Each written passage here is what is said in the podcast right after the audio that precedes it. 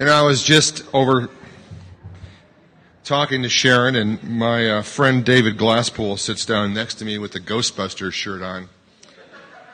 And I said, David, that's a very appropriate t shirt for tonight's message. He It is? Why? I said, Because our speaker is talking about ghost busting.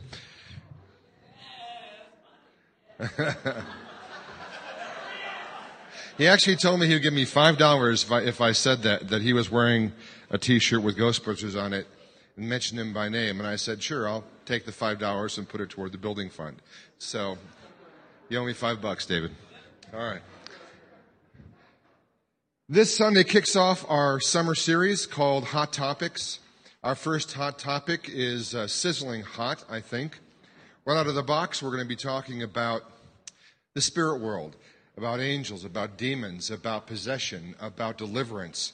We're going to be talking about the unseen spiritual warfare that goes on in the backdrop of our lives, kind of like how certain applications run on your computer when you're doing other things. Our speaker for tonight is Sharon Beekmann. Sharon Beekmann got her master's from the University of Denver, became a licensed uh, marriage and family therapist for several years.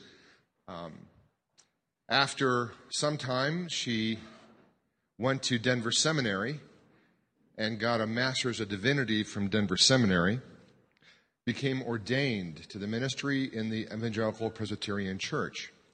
I say this to you because her story is so fantastic that I want you to know that you're dealing with someone who has done a lot of academics and has the credentials to back up what she's saying. I first became acquainted with Sharon when I was on staff at Corona Presbyterian Church here in the Capitol Hill District of Denver. I was in one of the offices, saw this book on the shelf called um, Enticed by the Light. And it says the terrifying story of one woman's encounter with the new age. And so I picked it up and started reading it, you know, several hours later. I finished it and uh, have not been able to get it off my mind ever since. I've met Sharon on a few occasions. Sharon has actually done some training for our mission teams before they went to uh, the Northern Cheyenne Indian Reservation in Montana, because when you go there, you encounter all sorts of traditional American Indian religious rituals, and you kind of need to know what's going on, not just with the rituals, but with the spirits and the power behind the rituals. And she's an expert in those fields. So I just want you to open your hearts and open your minds to what's going to be an extremely interesting message. Be plenty of time at the end for Q&A. So please welcome Sharon Beekmann.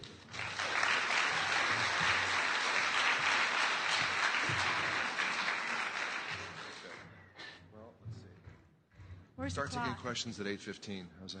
I'll do it. Okay. Can I take this off?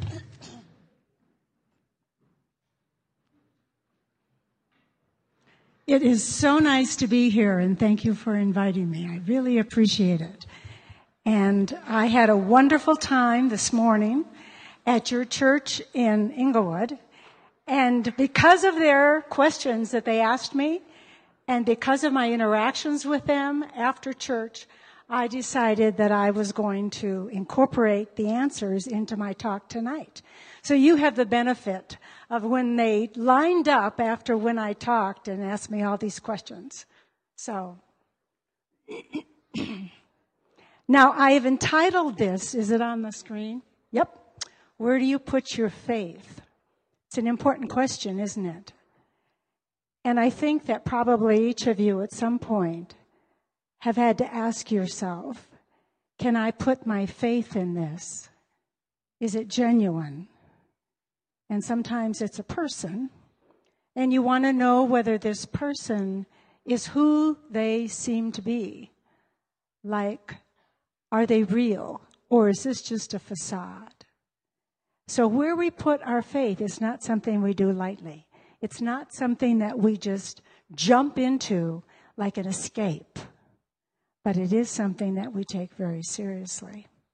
And I took it very seriously, but I did not become a Christian until I was 45. So the first 45 years of my life, I was a pagan. And that's what I'm going to be talking about. All those years of what I put my faith in and what happened to me as a result of it. Now I know Jesus Christ. and I know that He is my Lord. He is my Savior. He is my confidant. He is the King of Kings and Lord of Lords of my life and of this world. Amen. Amen. He is. And He is everything that He says that He is, as in the revealed word in the Bible. That's what's so exciting about the Bible, is that it is the truth.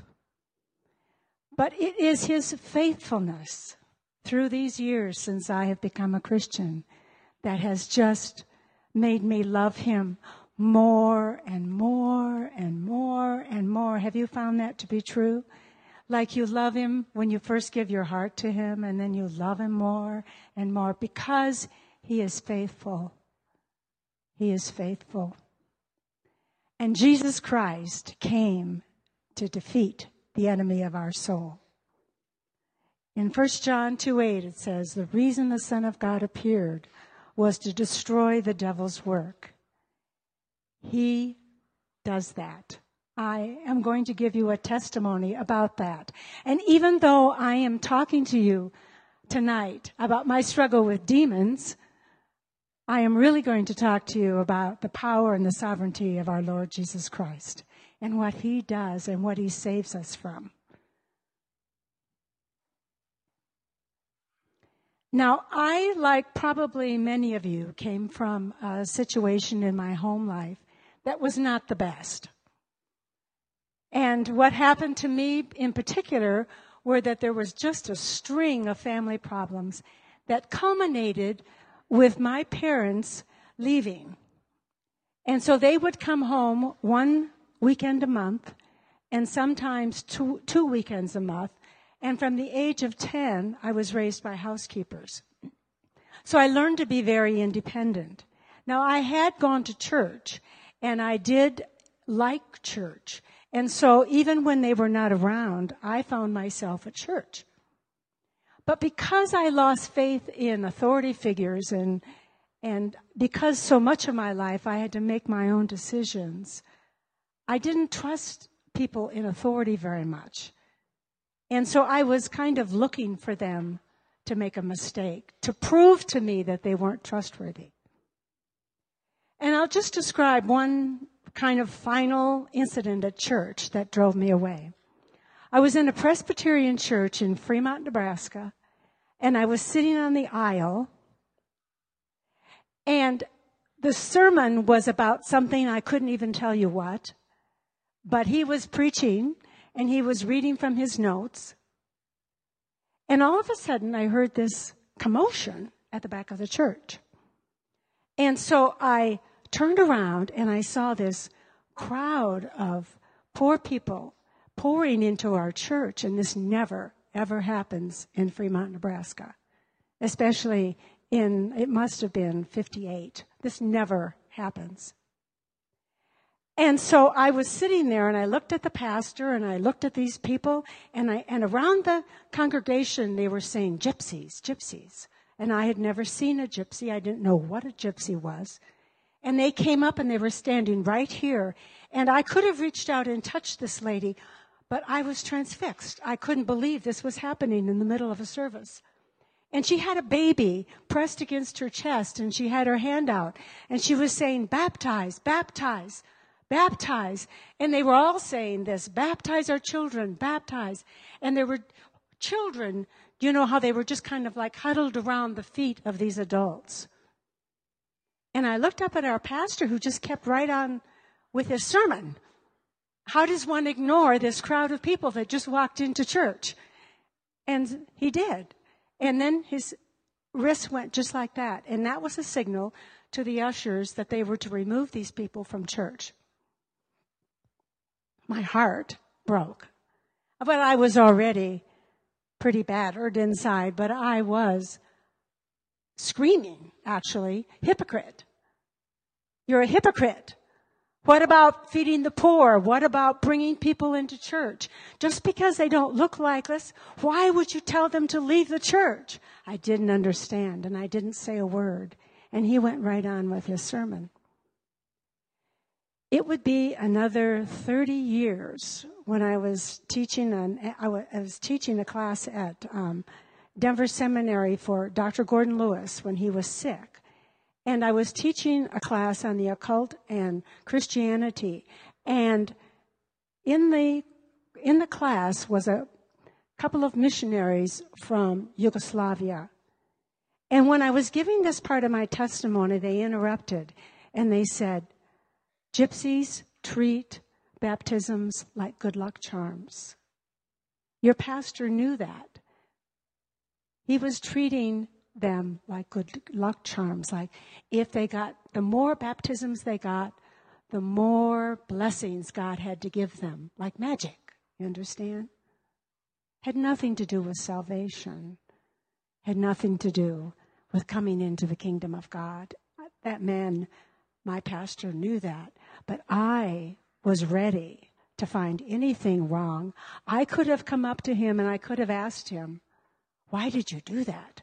But no, what I did was I walked out of the church. I continued going to church, but it was never the same.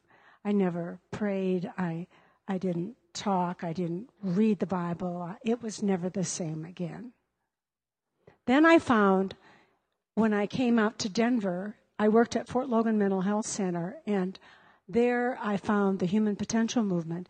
And there I heard this message that was like music to my soul. They said I was a good person. They said that uh, if I would just work on and heal some of the wounds from my childhood, that I would be healed completely. Everything would be just fine. I took it very seriously. Over the course of the years, I had a successful practice, and I had a, a son, and I had a good husband. And then around um, 1977, I felt this uneasiness in me. It's like psychology really didn't offer what I thought it was going to. I still felt that emptiness in here. Do you know what I mean before you know the Lord? Just that emptiness in here. And it was like something was wrong that I couldn't put my finger on, but because I had done so much in the human world, in the, in humanism, I just reasoned it must be spiritual. Certainly it didn't have anything to do with Christianity because I had closed the door on that. And so what I did was I started exploring what they described in the 70s as alternative spiritual expressions. Today you would call it the New Age, and you might even call what some of what I did the occult. But I decided that I needed to learn how to meditate. So I joined a spiritualist church um, spiritual development class, and it met every Tuesday night for four hours. And I would I wanted to learn how to meditate because so much of what I've been reading said that I needed to learn how to transcend myself in order to somehow become part of something bigger than myself. Do you understand? That transcendence that comes through meditation because they were telling me that everything is one. Everything at this higher level was one. And I would be empowered as I became part of that. This was very exciting to me. And so I developed a um, practice of meditating every morning for a half an hour, and then I would do yoga for a half an hour. Now, I just want to pause here and say how this is so very different from Christianity and what is taught in the Bible and what we learn about. Do you know the difference between meditation as taught by New Age people? When you learn how to transcend, when you go into that twilight place of sleep where you're not fully asleep, but you're not fully awake, you're just kind of suspended there in consciousness and you have a peace. You have a certain kind of peace. But it's not the kind of peace that comes from inside when you know our Lord and Savior Jesus Christ. Has anyone here ever meditated? Just raise your hand. What I was using was a Buddhist meditation, and I also used Hindu, but basically it was either focusing on a candle or learning to quiet my mind, to quiet everything in me, and to transcend myself. Whereas our Lord came as a person, didn't he? He came as a person. He took the human form. And when we become Christians, we have that Holy Spirit in us. And that Holy Spirit changes us from the inside out and gives us that peace because we have been reconciled with God. That is a huge difference. He doesn't teach us to leave our bodies. He teaches us to love and obey Him because He's giving us a new heart. Do you understand what I'm saying? There is a difference. Now, sometimes people will say, well, you can meditate on Scripture, right? There's a lot of Christians who meditate on Scripture. That too is wonderful. Now, one of the scriptures that many people meditate on, be still and know that I am God. Right? You know that scripture from the Psalms? Be still and know that I am God. Sometimes you can just be quiet and you read that scripture and the Holy Spirit talks to you and you feel a peace, right? But do you have to leave your body to do that? No. No. You don't. Now, we may be talking about this later, but let me go on down my list. And uh, did you get a handout? Aha, there they are. when I was in this class and I was meditating, we would go into this altered state of consciousness. All of a sudden, pictures would form in my mind, and I would hear voices talking to me and spirits were talking to me. So I learned how to contact spirits. And then I would give readings for people in the class, kind of like practicing. So I learned how to do what they call divination. So that I would read and interpret and give someone a reading, and then I would ask them later whether that came true or not. Sometimes it did, sometimes it didn't. But I didn't, it didn't matter if something didn't, didn't come true. I just thought, well, nothing's perfect. I thought this was just something that was happening. Like I was the mediator between the spirit world and this world. Is that true? No. We have one mediator, don't we? It's the Lord Jesus Christ. He is our mediator between God and us. That's it. Now, why do you suppose that divination is wrong? Think about that. Why is it wrong? God says in Deuteronomy 18:10, "Do not visit spiritists." That's what I was, a spiritist. Do not visit spiritists. It's an abomination to him. Who, who wants to be the source of our truth? Jesus, right? God, the Bible. Who is the source of our truth? And when we turn to other sources of truth for truth, then it, is an abomination to God. What I was doing, God hated. Even though I was effective, God hated it. Because something works doesn't necessarily mean that it is good and of God. A woman asked me this morning, why not use the I Ching? What's wrong with using the I Ching? Has anyone here ever used the I Ching? We have the I Ching, we have the Tarot. Anyone here ever read astrology charts? These are all forms of divination, aren't they? Ways of, of seeking that hidden truth. God hates it. It's not of Him. Not of Him at all. And He warns us about such things. Of course, I didn't believe in evil. I didn't believe in God. I didn't believe in heaven or hell. And so I had no fear. And when I was doing these things, the messages were positive and uplifting. I, I knew nothing that was fearful to be afraid of that was happening because it was so positive. And so I just kind of went on with my life.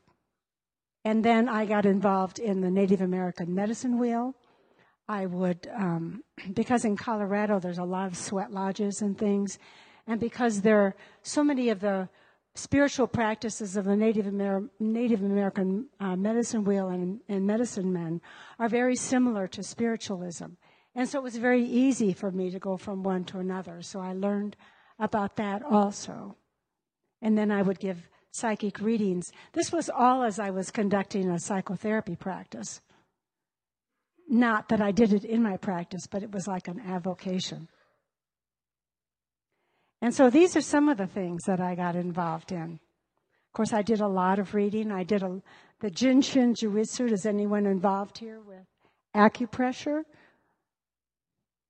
I got involved with a Jin Shin Jyutsu, which is placing your hands on pressure points throughout the body to affect healings.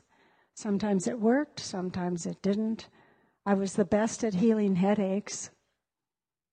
But because something works doesn't mean it's right. They teach that there's chakras. They teach that there's energy flows. They teach that if you put your hands in certain places of the body, that it'll open up that energy flow and will heal the body, will harmonize the energy of the body. Now I ask you, is that the Holy Spirit? Holy Spirit is a person, isn't it? So we don't need to use these kinds of things. We don't need to use these kinds of things. They're dangerous. And because they work doesn't mean they're right. Now, you can ask me some questions about this later, but let me finish my testimony. The spirits that I was channeling were very positive. And like I said, sometimes they would come true and the messages that they gave would come true, but they were always very insightful. But I found something happening in my life that I couldn't understand.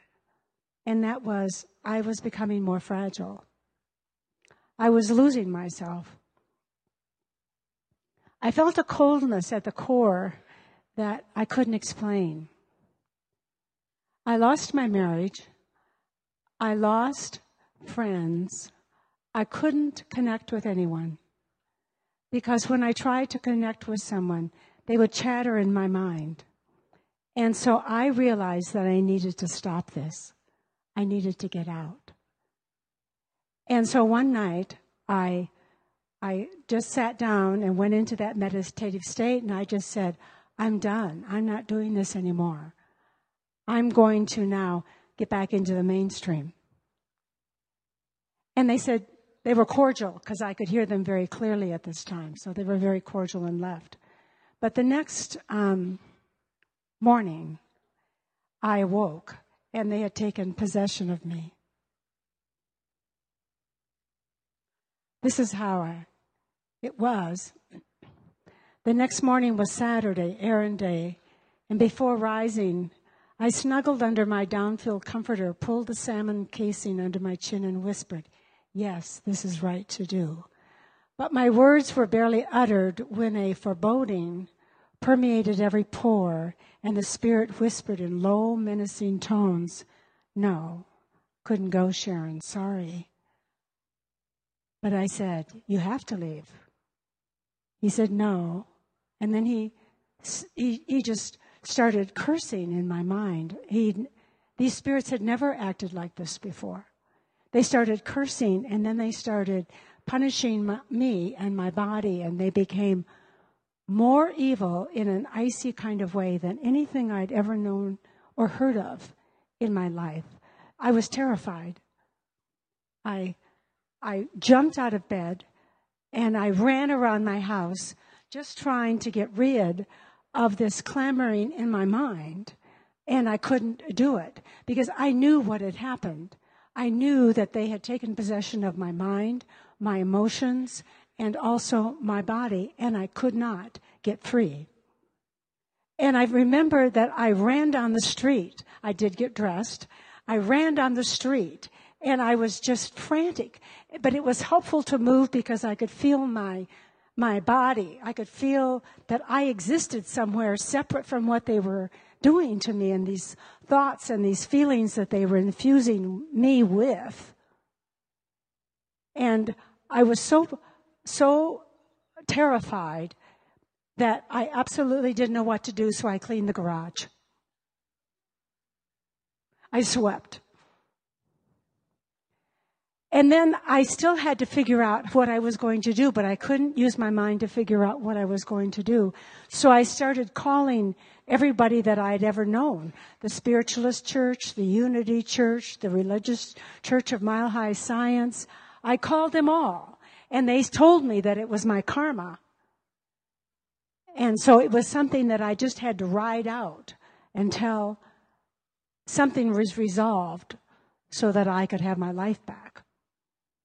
This happened January 1985. By that summer, I was very suicidal because I had tried everything to get free and they were keeping me up night and day and I was sleep deprived and I could hardly hold down food. So it was a miserable time. And it was about the time that I became very suicidal that God showed himself, revealed himself and I knew that there was something beyond that was stronger. And I kept saying to God, please show me that superior spiritual presence who can make them stop. Show me who that spiritual presence is that is stronger. Now, just to give you a little taste of what it was like. I, when I would go down a uh, grocery store aisle, like I would, I would have a list in my pocket of what I needed, and I would say, like I needed, like I, I went down an aisle knowing I wanted to get a can of tomato soup. So I would look up there and then they would take my mind and whirl it around and I could not make the decision whether it was tomato or pea soup or chicken noodle soup or whatever. And they would be laughing like hyenas in my mind saying, no, you cannot decide right now. We decide when you decide what you're going to eat.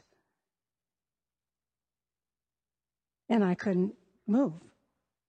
So I would wait there until they would silence, and then I would say, Oh, it was tomato soup. It was like that everywhere. I finally called my um, friend from college who was also a psychologist, and and she and I had gone to nursing school together, and I thought she was a Zen Buddhist, so I could trust her with what I was about to say. That I had gotten trapped in the New Age, I couldn't get out, and uh, this was like December of '86, so I'd been going like this for two years. And so it was December of 86 and I, I said, help, do you know anyone that has a spiritual practice that can help me get out of this? And um, I didn't know it, but she'd become a Christian in the last year. And so she sent me a Bible. I was shocked. I said, Tad is a Christian? Shocked. And so she sent me the Bible and she was, she knew I was a kind of like a, academic kind of clinician. And so she had these yellow sticky marks to Christ's temptation in the wilderness. And she said, this is, this is the person I think you should know because he defeated Satan. So she told me that what was happening to me was demonic and that it was of Satan and that I needed to become a Christian. So I got the material. I opened up the Bible. I could not read it because of the barrage of attacks that were coming at the Bible. And these attacks now came in the form of challenging theology. Like, God is not who he says he is. This book is trash. Don't trust it. They came in the form of attacking the Word of God now. And so I called her and I said, Well, Ted, which churches in Denver do you know that believe in, in these things that I could go in and learn how to become a Christian. And she said, Just walk into a church and tell them you're demon possessed and you want to know Jesus Christ.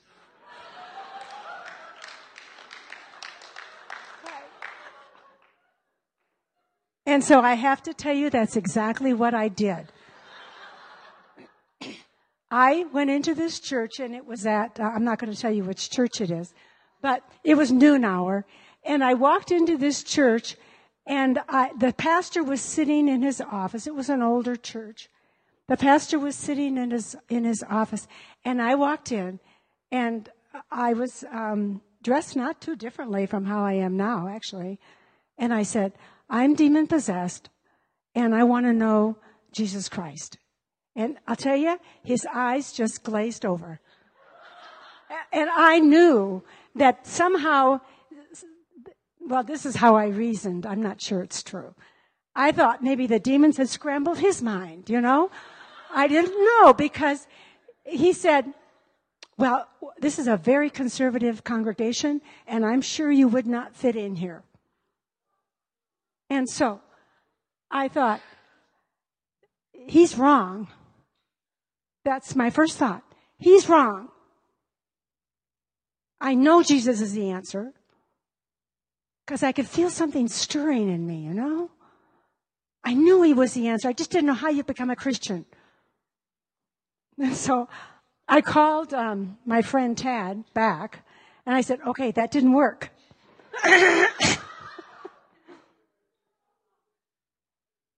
And so she had to talk to her own pastor about what churches in Denver believe in demons and how to work with me or how to how to deal with this situation. So she, she called me back within a day and she said, go to Corona Presbyterian Church, right? Go to Corona because the pastor um, at her church in Burbank, California, used to be the pastor at Corona. And so he knew it was a Bible believing church. So he sent me to Corona Presbyterian Church to Bishop Fry, who was the uh, bishop of the Episcopal Church at the time, and then also to a vineyard church. So I called all three of them, set up an appointment, but they couldn't see me for a week. And I wanted to become a Christian before then.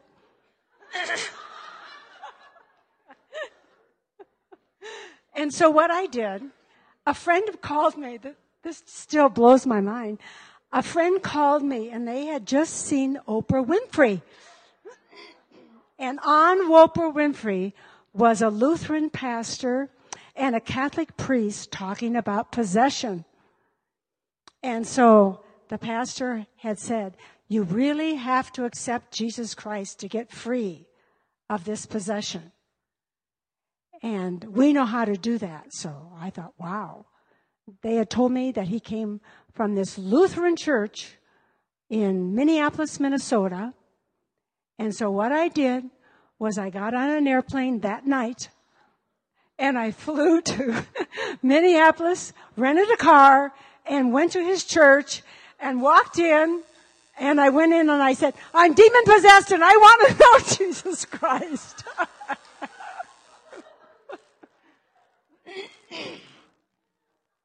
well, he took me into the altar. It was a Lutheran church, so it was, you know, altar. So he had me kneel down and had me say the, the sinner's prayer, and I did, and I, I didn't feel any different, but I was so glad that I had taken action and that now I could call myself a Christian.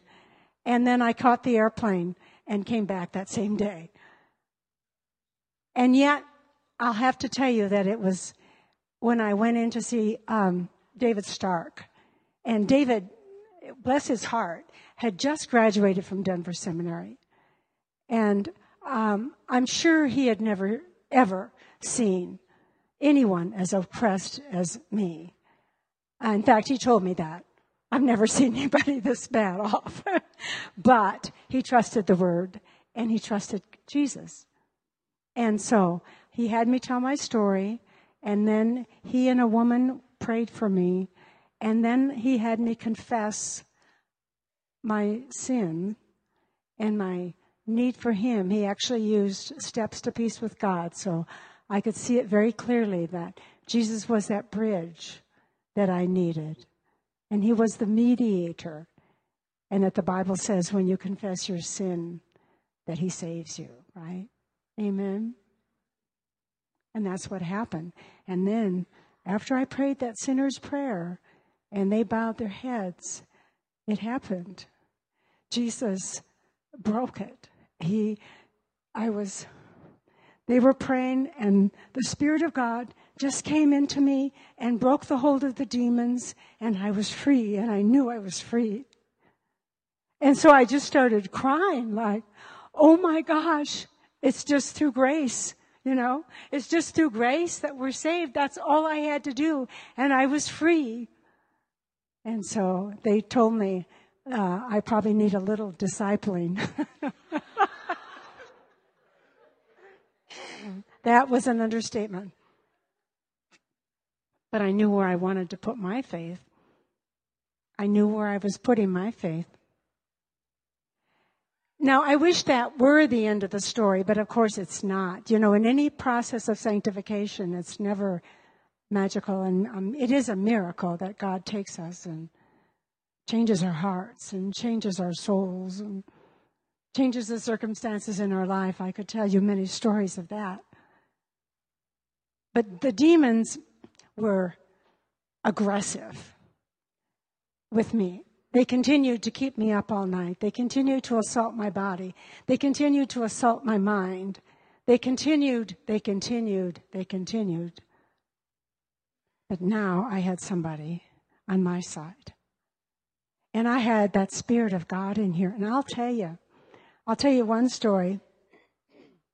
When I was at a week or two after I was a Christian, I went to a spiritual retreat at the um, an Episcopal renewal conference. I, I didn't know what I was getting into, but when I went there, you know, there was all this wonderful praise and worship, and I was so excited to be a Christian and and what God has done, I could not stop thanking Him and crying. And then when I was praying and I was singing, and all of a sudden His Spirit just bubbled up, and I just felt filled with the Holy Spirit. And he gave me that gift of tongues, that gift of that prayer language that helped me night after night after night when demons would wake me up. He knew that I needed the power of God to walk out of this with him. And he gave it to me. It seems like he gives us a gift that we need for the ministry that he has in store for us. And so that when I would be tormented at night, I would drag myself awake and I would just say the name of Jesus over and over and over. And I would slip to the floor and I would pick up that Bible and I would read. Therefore, there is now no condemnation for those who are in Christ Jesus, right? Or I'd put on the armor of God and I would pray until they stopped. And it didn't take very long. And that's how God renewed me and built my faith in him and showed me who he is and refined me through the fire. Now, I know you've all been through the fire. I had a uh, young man come up this morning who asked for prayer, who had had a demon attacking the Bible, attacking the Word of God. Every time someone was preaching, they would say, That's a lie, that's a lie, that's a lie. And so I said to him, just say the name of Jesus when that happens, because that's what they would do to me in church. They would laugh at me. They would make fun of the Word of God. They would make fun of Jesus. If Jesus is such a big thing, then why are we still able to hurt you? I didn't know. Why did Jesus have to die on the cross? I didn't know the answer to all those questions. I just knew that Jesus had saved me and that in time he would answer all those questions. And I also knew that the Word of God was stronger than anything that they said to me and that it had the truth because it was based in reality. So I would carry scripture verses around with me. And when I would get mentally or physically attacked, I'd pull out a scripture and I'd read it until they stopped. Or I'd start praying. And I was in church five days a week. I was at an Episcopal service. I was at a Presbyterian service. I was at a, at a, a vineyard service. Because that's when my mind was quiet. And then over the years, they just faded away until Oh, we serve a mighty Savior. He is such a mighty Savior. He's everything. He's stronger than anything you face. He's stronger than those negative thoughts in your mind. He's stronger than any drug habit you've ever overcome, or any sin, or any voice, or any insecurity, or any doubt. He's alive and he's strong. And I'm here to testify and be a witness to that. So I ask you, where do you put your faith? And I say, with you, don't I? Jesus Christ. Huh? Jesus Christ. Amen.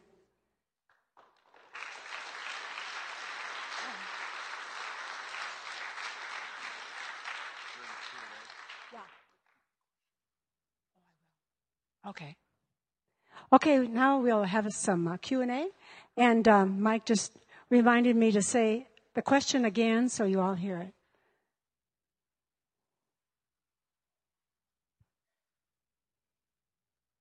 Go for it.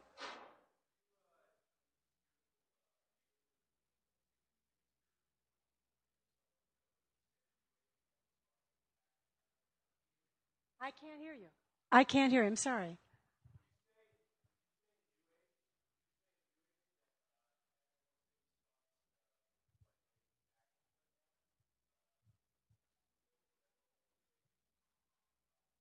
There's a lot of practices that came out of the New Age that I think are demonic. So I would say it is a very strong attack. But I would say more things like relativism and some of the um, some of the, the cultural issues that we're struggling with right now as a as a nation are are just as strong as any poltergeist or occult phenomena. Because Satan Satan, of course, not only attacks in terms of signs and wonders, but he attacks our mind and he undermines faith in, in Christ. He'll do anything to undermine faith in Christ.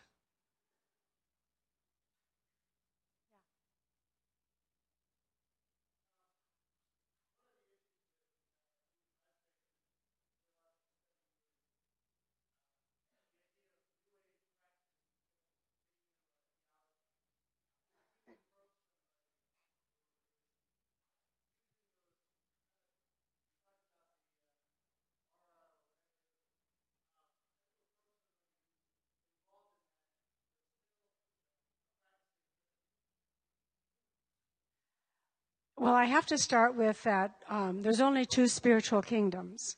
You agree with that? God and the kingdom of Satan. There's only two spiritual kingdoms. And so you have to go from, you have to ask them, do you think God is, God is doing this? And it's easy to do with things like yoga, you know, because it's so Hindu based. Um, but it, it's a, there's other things like the acupressure right now is very um, popular. You know, therapeutic touch, different kinds of energy fields, kinds of things. Like one man this morning asked me, um, "What's so wrong with manipulating energy if if it works? Why can't that be of God?" Well, is it the Holy Spirit?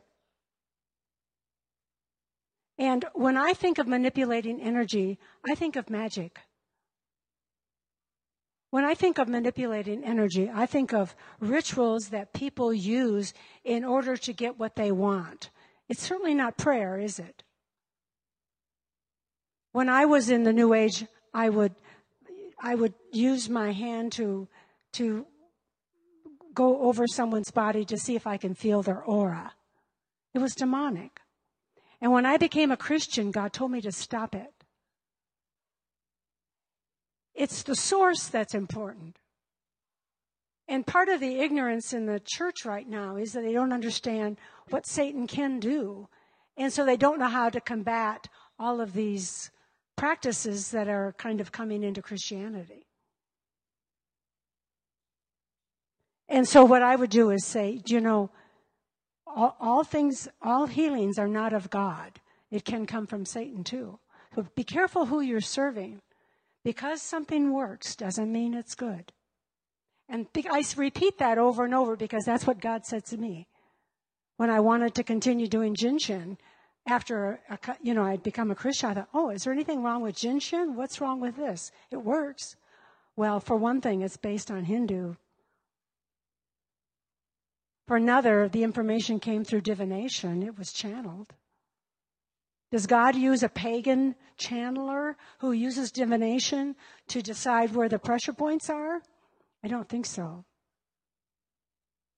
So I, I, have, I feel kind of strongly about it.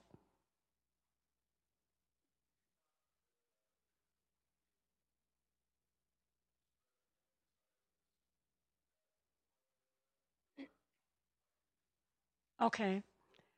Um, one of the, my objections to yoga is, of course, the release. They teach that it, there's the release of chi, um, C-H-I, you know, and it's an energy force that goes up and down your chakras. Do you understand what I'm talking about? Have you ever heard of it? And so in yoga, they have different postures and different positions that are designed according to the pagan Hindu philosophy to release this so that you're more in balance. And yoga is very popular right now in the rec centers and, and throughout because it's a stretching exercise. Now, I did yoga for 10 years, so I understand all the stretching exercises. Do I do yoga now? No. But when I'm stretching before I get on the treadmill, I will um, use one of their stretching.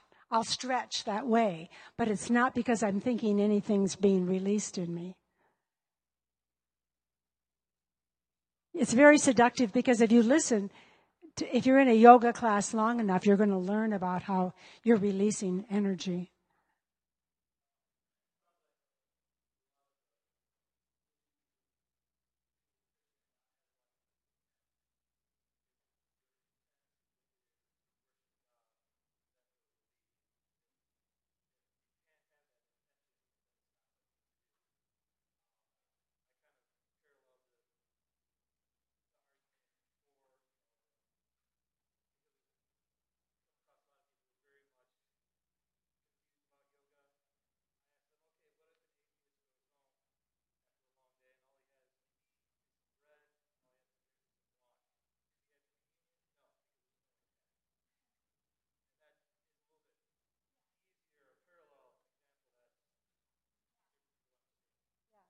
And a lot of people who go to yoga classes week after week after week hear about this energy that comes in through the crown chakra and comes through and harmonizes, and there's music going on in the background.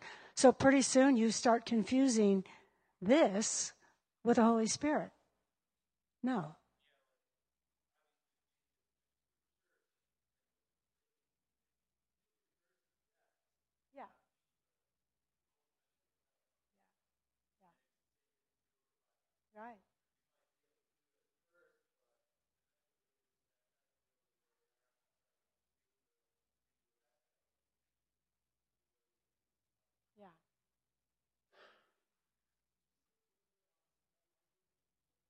Uh huh. He wants to hear something about a sweat lodge. Um, the purpose of the sweat lodge is purification. Are you a Native American? No.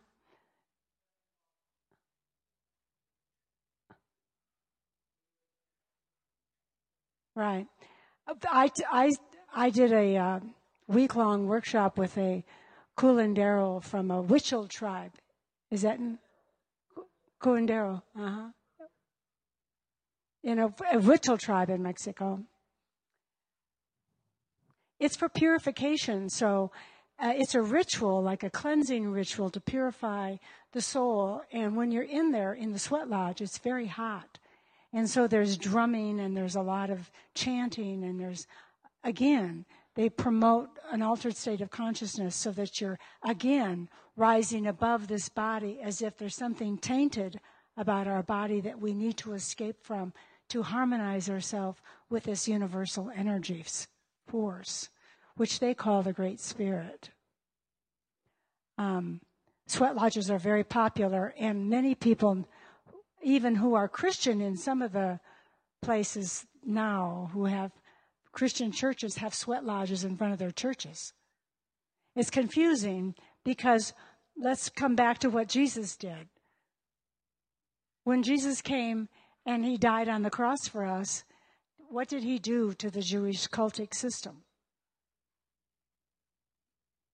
I mean, do we have to go through all these rituals anymore? No. He gives us a new life. And he, and beca- through faith, it's grace, isn't it? Whereas the Native Americans are still trapped in that they have to purify themselves through sweating and heat and long prayers and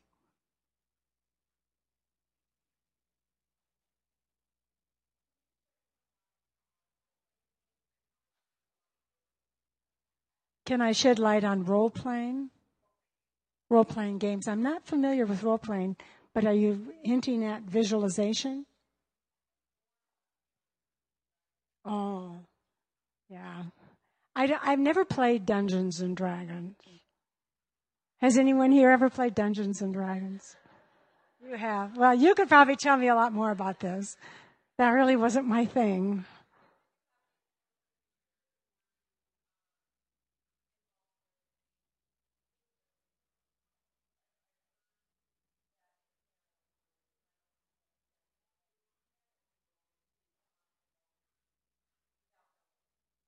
I don't know. I'm sorry. I, I I've not read that much on it, and it's hard to know what comes first, the chicken or the egg. You know. Visualization, I'm more familiar with because visions and and things are often used, you know, as to prepare you for something, and there's nothing wrong with that.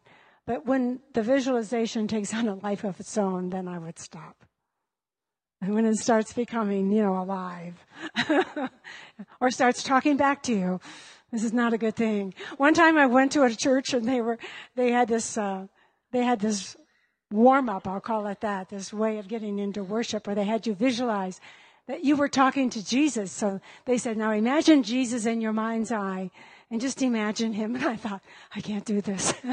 I just can't do this. I can't imagine Jesus because I was afraid some demon would come and pretend they were Jesus and start talking to me. So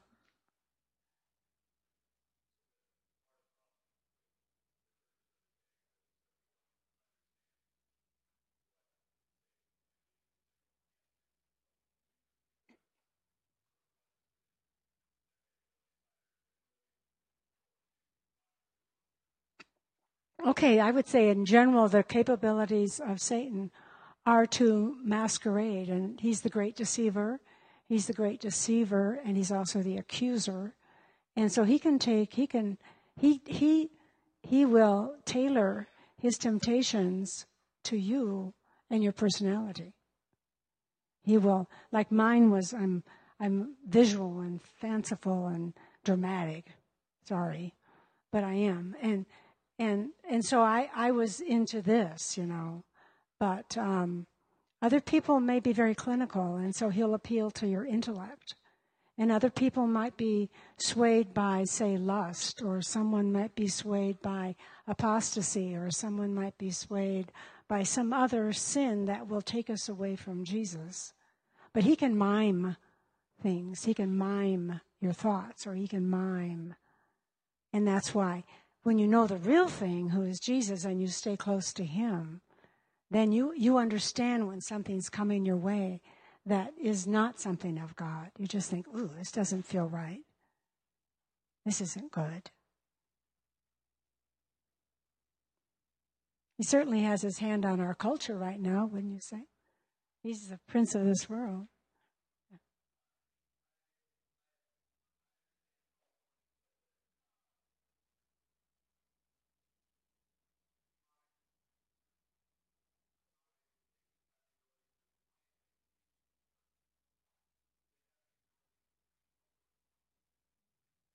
I, I think that they do, although a lot of people disagree with me. Um, a lot of people. But I think they do because they can take a thought and just take it somewhere that, that I don't want to go until I bring back. You know, when I use my will to say no to that. But they seem to know how to do that. So that's why I say I think they can. But there again, they're not more powerful than who we are in Christ. It's not like we have to be afraid that some demon's reading our mind. Because when we're in Christ, we have the power of Christ. But I do believe that they have the, the ability to tempt us and lead us astray.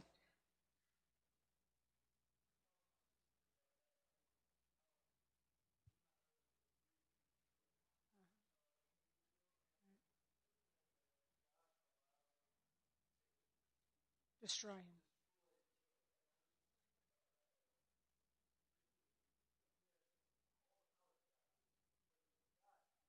That's right. It is God who gives him the power because Satan really is a created being.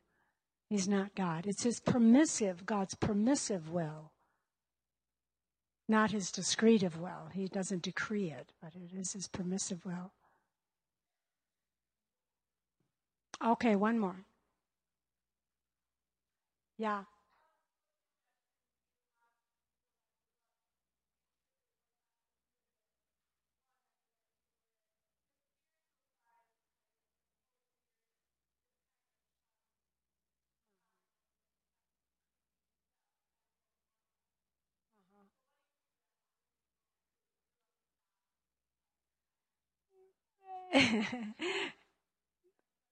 yeah, you don't have to be a Baptist. you can. there's a lot of ch- other churches that deny it, so we don't have to say that it's only the Baptists. But I will say um, that if you practice disciplines of prayer or you practice disciplines of reading the Bible, and if you and if you maintain that close relationship deep within yourself with God that it's alive, you know? It's alive. And when you start feeling stale and dead inside, maybe it's time to get right with God again and find a place where you belong, like you find a place you can belong here, right? So just trust yourself and trust God. Keep asking Him to remain alive to you. Because this isn't just religion, is it? No, it's a relationship with Christ. And He's wonderful.